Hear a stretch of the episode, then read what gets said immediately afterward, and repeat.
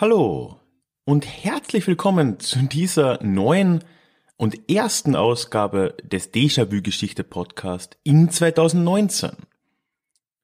Ich hoffe, du hattest einen guten Start ins Jahr. Ich freue mich, dass du heute wieder dabei bist. Falls es dein erstes Mal ist, mein Name ist Ralf und hier auf diesem Podcast erzähle ich alle zwei Wochen aus der Geschichte. Aber ich tue das immer mit einem Blick auf das Hier und Jetzt, auf das große Bild und vor allem womöglich mit einer gesunden Portion Augenzwinkern. Bevor wir heute in die Episode einsteigen, wie üblich aber noch ein kleiner Hinweis vorweg. Du findest in den Shownotes einen Link zu meiner Website, wo ich dir alles über den Déjà-vu-Geschichte-Newsletter erzähle. Dieser Newsletter ist für dich die beste Möglichkeit, auf dem Laufenden zu bleiben, was sich hier auf dem Podcast oder auch auf meinem Blog so tut. Du bist außerdem immer als erstes informiert, wenn es irgendein Sonderangebot zu einem meiner Bücher oder sonst etwas gibt.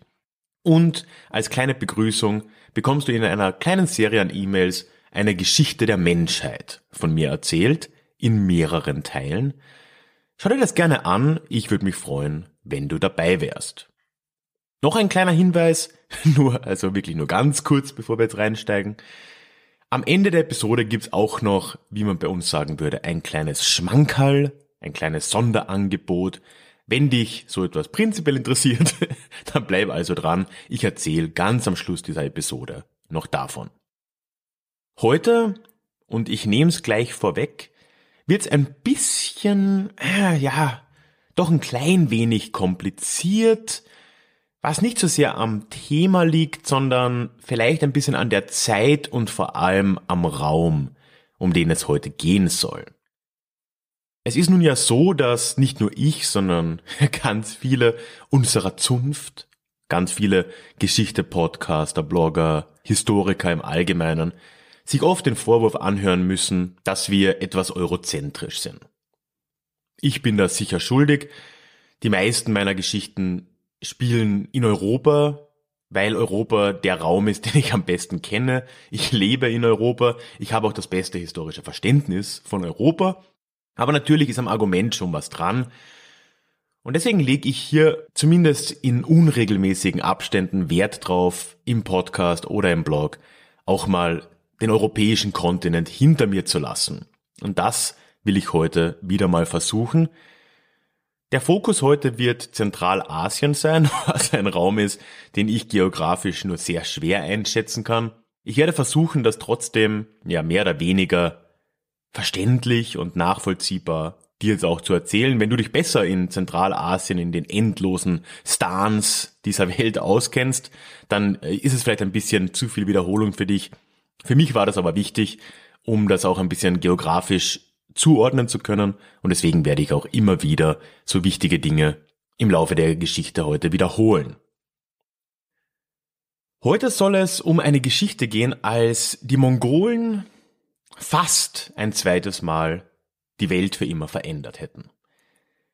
Die Mongolen haben bekanntlich unter Dschingis Khan die Welt einigermaßen erschüttert, haben das aber dann über hundert Jahre nach dem Tod Dschingis Khans beinahe nochmal gemacht, und darum soll es heute gehen. Es geht um den kurzlebigen, aber mächtigen Staat des Timur oder des Timur Lenk oder auch Tamerlan, wie er sehr lange genannt wurde.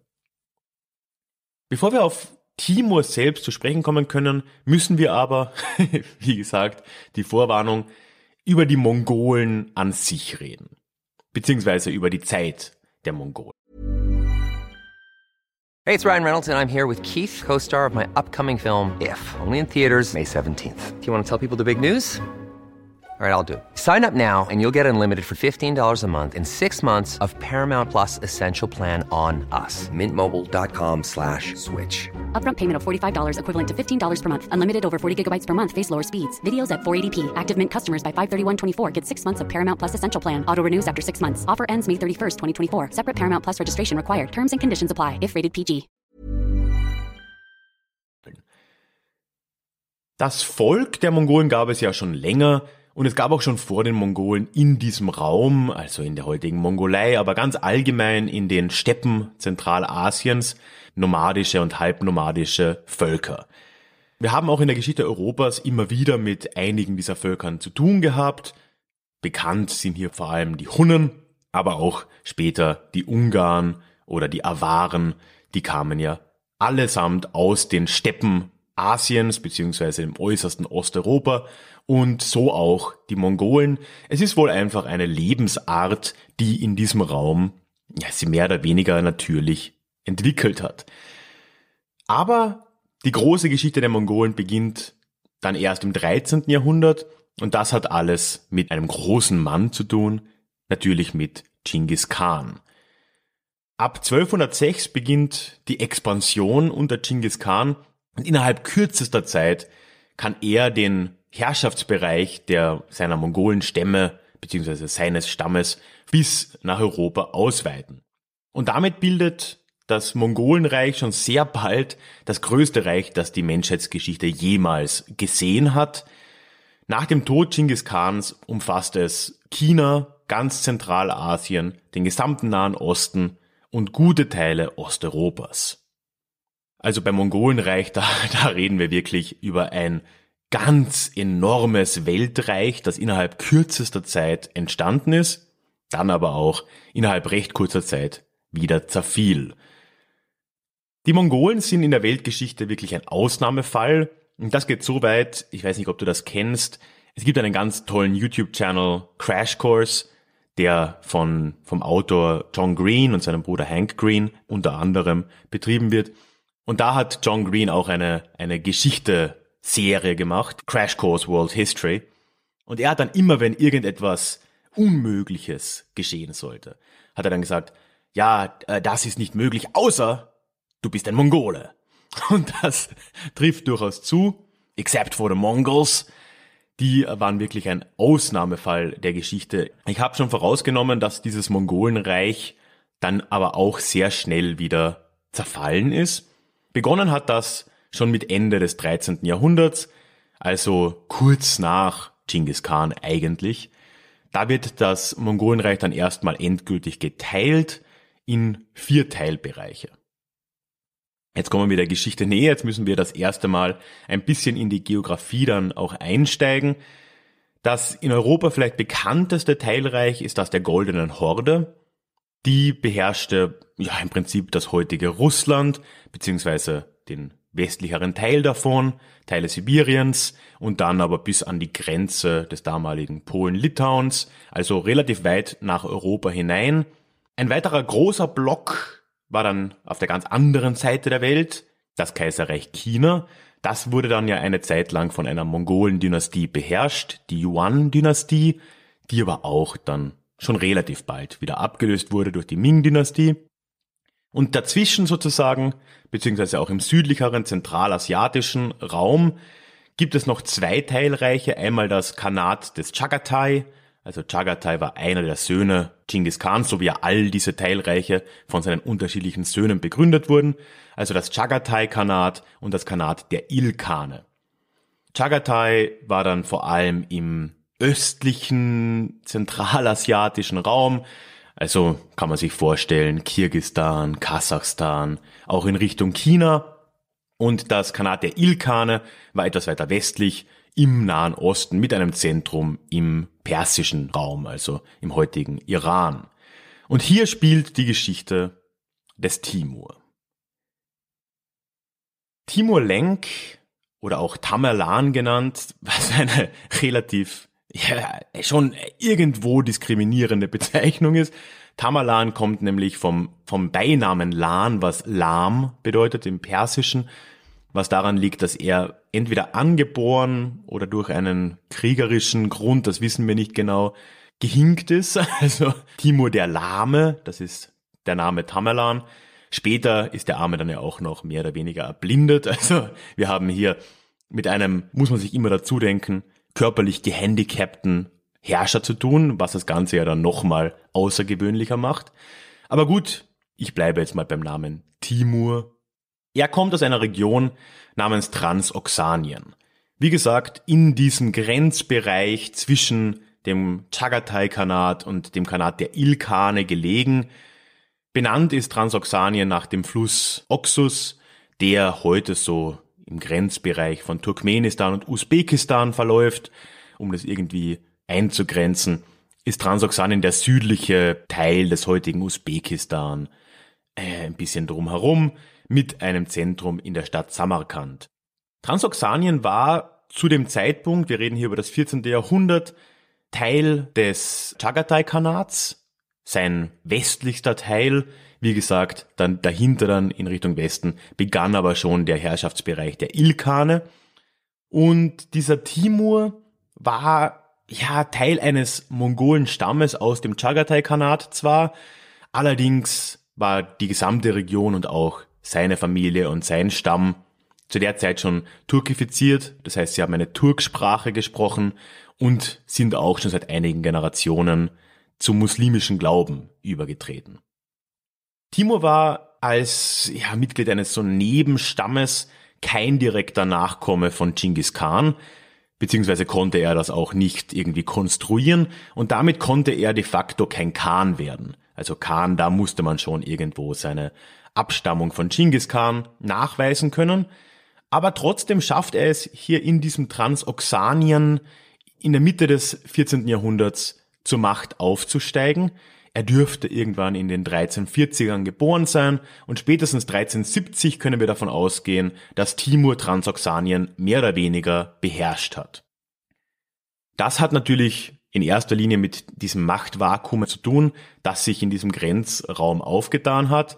Und er konnte in mehr oder weniger bürgerkriegsähnlichen Zuständen, die dann da wohl geherrscht haben, die Oberhand behalten und so seine Herrschaft um das Jahr dreizehnhundertsiebzig sichern. Damit beginnt dann die aufsehenerregende Geschichte des Timur. Denn ihm gelingt es, im Zuge der nächsten paar Jahre so große Teile der Welt einzunehmen, dass man ihn fast schon wieder mit dem großen Dschingis Khan vergleichen könnte. Ab dreizehnhundertachtzig wendet sich Timur in Richtung Westen, nimmt als erstes Persien ein, dann aber auch Irak, inklusive der Hauptstadt Bagdad, die etwas über hundert Jahre zuvor das erste Mal von den Mongolen ja auch gestürmt wurde, wodurch das Kalifat der Abbasiden beendet wurde. Andere große Geschichte der Zeit. Und generell setzt sich Timur im Lauf der dreizehnhundertachtziger Jahre im mehr oder weniger gesamten Nahen Osten bis in Richtung Mittelmeerküste fest. In den dreizehnhundertneunziger Jahren beginnt dann ein Konflikt mit der Goldenen Horde. Das dürfte ein relativ undankbarer Brüderzwist mehr oder weniger gewesen sein. Ein Anwärter auf den Thron der Goldenen Horde hat ihn wohl um Hilfe gebeten. Die hat Timur ihm auch gewährt, aber just als er dann Khan der Goldenen Horde wurde, dieser Mann, hat er sich wieder gegen Timur gewendet und so kam es zu einigen großen Schlachten zwischen Timur und der Goldenen Horde in den frühen dreizehnhundertneunzigern, die wohl wiederholt mit großen Siegen Timurs geendet haben. Der letzte war nördlich des Kaspischen Meers an der Wolga-Mündung und dort dürfte Timur der Goldenen Horde eine vernichtende Niederlage beigebracht haben, was dann übrigens auch später dazu führt, dass die Goldene Horde immer mehr an Einfluss verliert, was nicht zuletzt den Aufstieg der Fürsten von Moskau und damit dem beginnenden russischen Zarenreich ermöglicht. Ein weiterer Höhepunkt der Expansion Timurs, das war wirklich ein sehr aktiver Kriegsherr, muss man jetzt einfach mal sagen, der über hunderte und tausende Kilometer da immer hin und her gereist ist im nahen Mittleren Osten und dem zentralasiatischen Raum. Ende des vierzehnten Jahrhunderts, wohl dreizehnhundertachtundneunzig, nimmt er dann auch noch Delhi ein, also damit Nordindien. Und damit haben wir jetzt wirklich schon eine relativ große Erstreckung.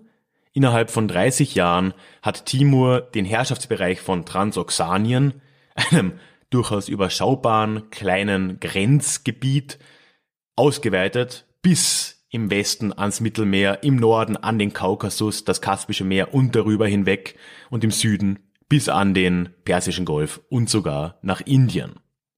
Jetzt kommen wir aber zum ganz großen Konflikt, und auf den beziehe ich mich auch im Titel dieser Episode. Ein Mongole hat fast nochmal die Welt verändert. Gut, man kann jetzt argumentieren, mit diesen großen Eroberungen hat er schon, hat Timur schon sein Zeichen hinterlassen in der Geschichte.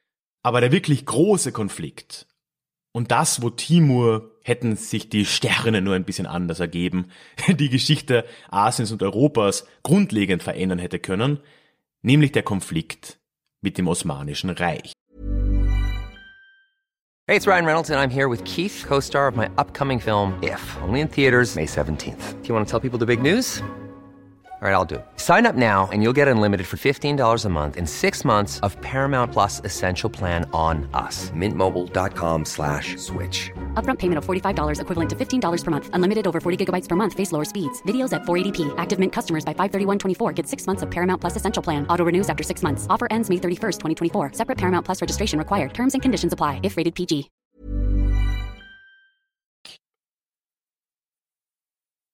Es ist ja, wenn man jetzt zurückschaut, fast unausweichlich, dass Timur, wenn er da immer weiter in Richtung Westen vordringt, irgendwann auf der anatolischen Halbinsel mit den Osmanen in Konflikt geraten würde.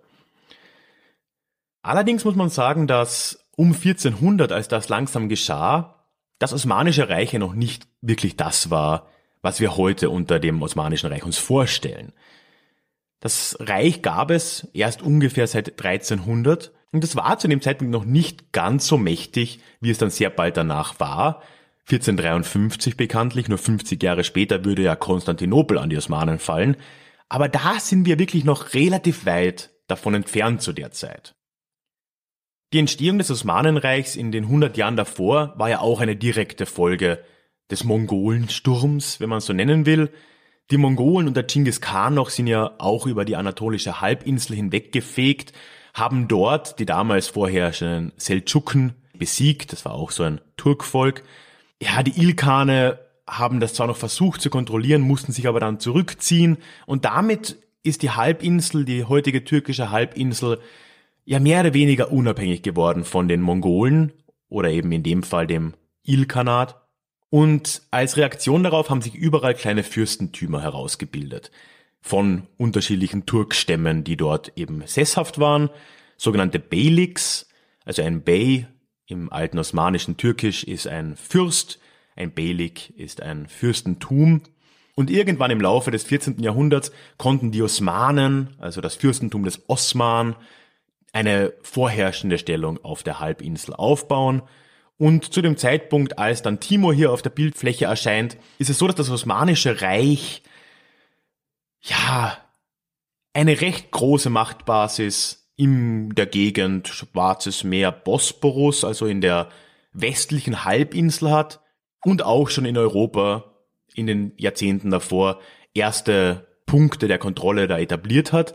Das heißt, es war schon ein Reich, das sowohl in Asien als auch in Europa aktiv war. Es gab aber immer noch massive Widerstände. Am Balkan war zehn Jahre zuvor circa ja die Schlacht um Kosovo-Polje geschlagen worden.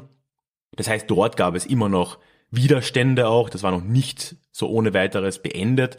Im Osten wiederum, also im Ostteil der anatolischen Halbinsel, gab es immer noch andere Turkstämme, die sich der Herrschaft der Osmanen widersetzten. Also wir haben jetzt hier zu dem Zeitpunkt kein so etabliertes und so großes Osmanisches Reich, wie es fünfzig Jahre später der Fall sein wird. Was ist also geschehen? Timur in seinen Expansionen, in seinem ja fast schon krankhaften Expansionsdrang, wie es solche Herrscher wie ihn ja oft auszeichnet, hat sich irgendwann zum Beschützer der Beyliks, der Beys in Ostanatolien mehr oder weniger ernannt oder hat denen halt seinen Schutz zugesichert gegen die Osmanen. Und klar, früher oder später würde das zum direkten Konflikt mit dem Osmanischen Reich führen. Und das geschah dann vierzehnhundertzwei. vierzehnhundertzwei folgt nämlich die Schlacht um Ankara und dort kämpft Timur gegen den Sultan der Osmanen, Bayezid I. Er war der vierte Sultan des Osmanischen Reiches, wie gesagt, recht frühe Zeit. Ja, und anscheinend hat Timur diesem Sultan Bayezid hier eine vernichtende Niederlage zugefügt. Man geht davon aus, dass die Streitkraft Timurs die Bayezids um ein Vielfaches überragt hat. Wir können wohl davon ausgehen, dass Timur zumindest fünfmal, wenn nicht sogar siebenmal so viele Soldaten hatte wie Sultan Bayezid. Zusätzlich war bei dieser Schlacht um Ankara ein kleines Problemchen des Sultans, dass ganz viele seiner Infanteriesoldaten, also gerade die, die in der vordersten Front eingesetzt wurden, selbst mongolischer Abstammung waren aus dem östlichen Raum. Viele von denen sind dann anscheinend einfach zu Timur übergelaufen. Ja, also das hat sich nicht ganz so gut gestaltet, diese Schlacht für den Bayezid. Und letzten Endes wurde sogar der Sultan selbst festgenommen und mit Timur dann in Richtung Osten verschleppt. Nicht mal ein Jahr später ist Bayezid dann auch in der Haft Timurs gestorben. Ja, und damit haben wir jetzt eine der großen Was-wäre-wenn-Situationen der Weltgeschichte, ne? Timur hätte nun ja mit dieser enormen Streitkraft, die er da hatte, weiter in Richtung Westen vordringen können. Auch noch die letzten Herrschaftsgebiete der Osmanen, der Söhne Bayezids, die vor allem dann ja auch in Europa konzentriert waren, schlagen können.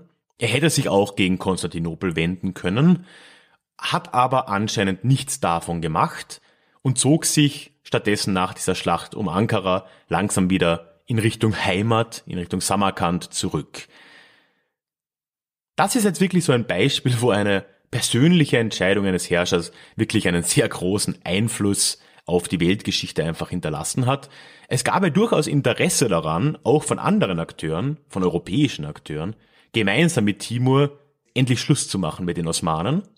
Die Osmanen waren den christlichen Mächten Europas ja erstmals aufgefallen mit diesen Kriegen am Balkan, ne, als dann die Serben, die Griechen, die Bosnier, Bulgaren da nach und nach von den Osmanen geschlagen wurden. Das war schon ein bisschen beängstigend für die christlichen Mächte Europas. Und Timur war anscheinend sowohl mit Spanien als auch mit Frankreich im diplomatischen Kontakt. Es gab wohl Gespräche, gemeinsam gegen diese Osmanen vorzugehen, worauf Timur dann offensichtlich nicht eingegangen ist letzten Endes. Nur ein paar Jahre nach diesem Sieg bei Ankara stirbt dann aber auch Timur. Er starb auf dem Weg nach China, weil, wie es halt für größenwahnsinnige Herrscher der Zeit, nicht nur derzeit, üblich war, hatte er natürlich auch mit denen eine offene Rechnung, wollte da auch nochmal auf den Putz hauen und er starb am Weg dorthin. Wir wissen nicht ganz genau wie, aber wir können davon ausgehen, dass ein Saufgelage eine große Rolle gespielt hat. Es wird teilweise dargestellt, dass er wohl drei Tage lang gesoffen hätte und dann vom Pferd gefallen ist.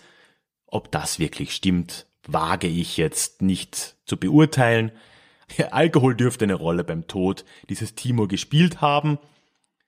Ja, und wie es dann bei den Mongolen ja üblich ist und auch bei Timur war es nicht anders, zerfiel das Reich dann über die nächsten Jahrzehnte relativ schnell wieder.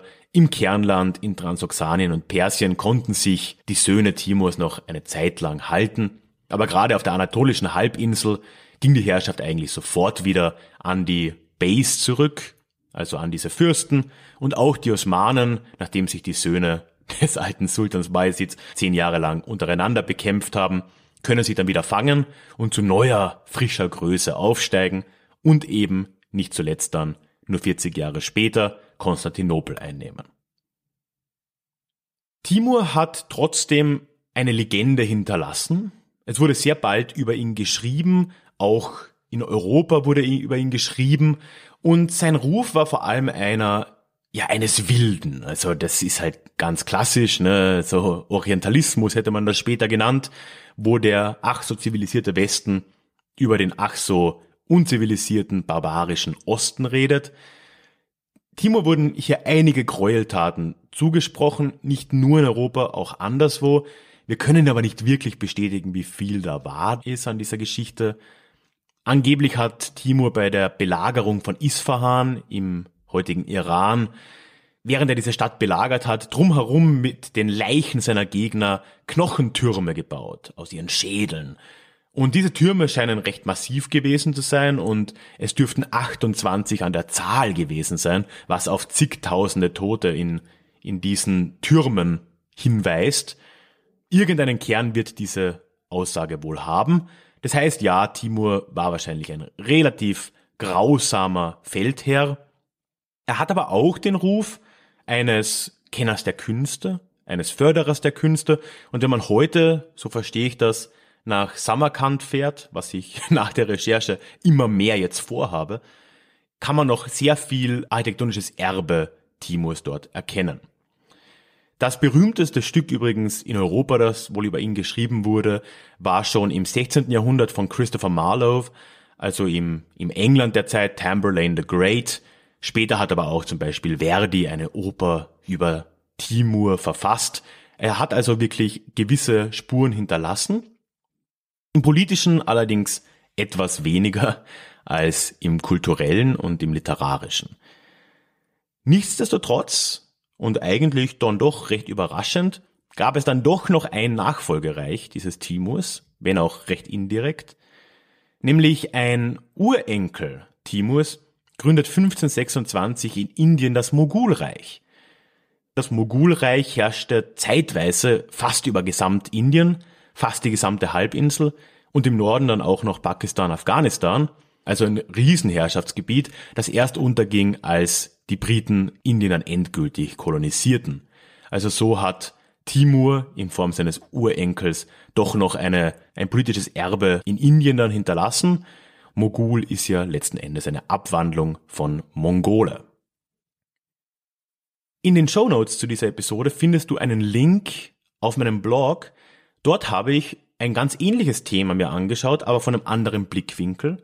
Ich erzähle dir dort die frühe Geschichte des Osmanischen Reiches, von der Reichsgründung, wie auch immer man das definieren will, um dreizehnhundert, über die Zeit Timurs bis zum ersten Höhepunkt mit der Einnahme Konstantinopels vierzehnhundertdreiundfünfzig.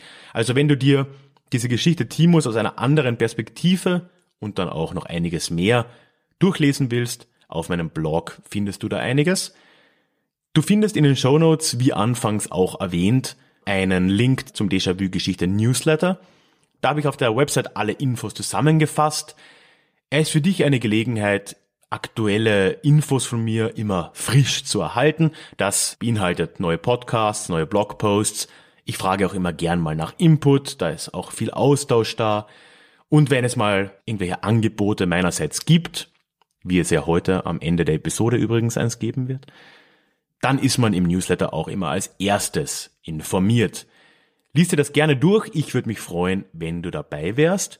Und bevor wir jetzt noch zum Schmankerl kommen, habe ich noch ein kleines Dankeschön zu sagen, und zwar an Martin, der mir finanziell unter die Arme geholfen hat in der letzten Woche.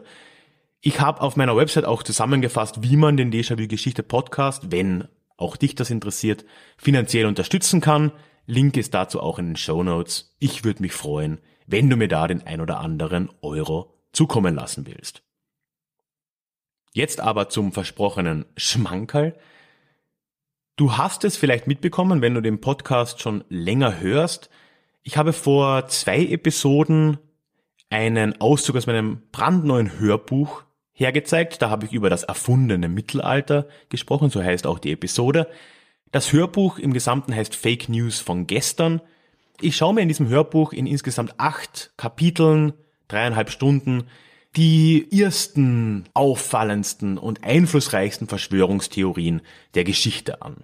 Das Ganze ist im Dezember erschienen und jetzt möchte ich hier im Podcast mehr oder weniger exklusiv dir einen kleinen Discount auf das Hörbuch anbieten. Du findest in den Shownotes einen Link einerseits zum Online-Shop. Andererseits findest du auch einen Gutscheincode. Dieser ist Fake News zehn, Fake News zusammengeschrieben zehn.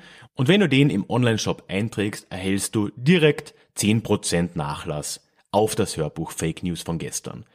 Wenn du dir also schon überlegt hast, das dir vielleicht zu holen, ja, vielleicht überzeugt dich dieser kleine Gutschein jetzt doch zuzugreifen. Ich würde mich freuen. Ansonsten kann ich mich nur noch verabschieden. Ich wünsche dir nach wie vor, so neu ist das Jahr ja gar nicht mehr, aber doch einen guten Start ins neue Jahr. Und wir hören uns dann hoffentlich wieder in zwei Wochen zur nächsten Ausgabe des Déjà-vu-Geschichte-Podcast. Bis dahin, mach's gut.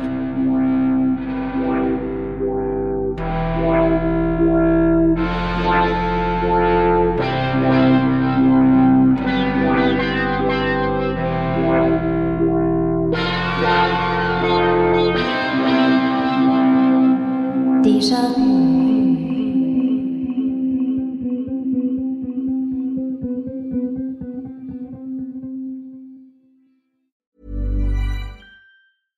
Imagine the softest sheets you've ever felt. Now imagine them getting even softer over time. That's what you'll feel with Boll and Branch's organic cotton sheets. In a recent customer survey, ninety-six percent replied that Boll and Branch sheets get softer with every wash. Start getting your best night's sleep in these sheets that get softer and softer for years to come. Try their sheets with a thirty night guarantee. Plus, get fifteen percent off your first order at boll and branch dot com. Code BUTTERY. Exclusions apply. See site for details.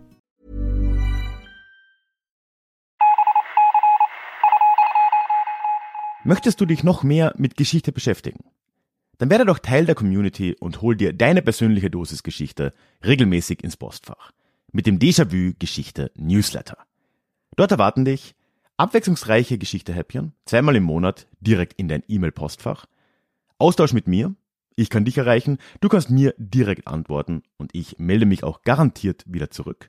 Und als Dankeschön das exklusive Hörbuch Psoffene Geschichte, wie Alkohol die Geschichte prägte. Direkt zum Download nach deiner Anmeldung. Alle weiteren Infos zum Newsletter findest du verlinkt in den Shownotes oder auf ralfgrabuschnick punkt com slash newsletter. Ich würde mich sehr freuen, dich dort begrüßen zu können.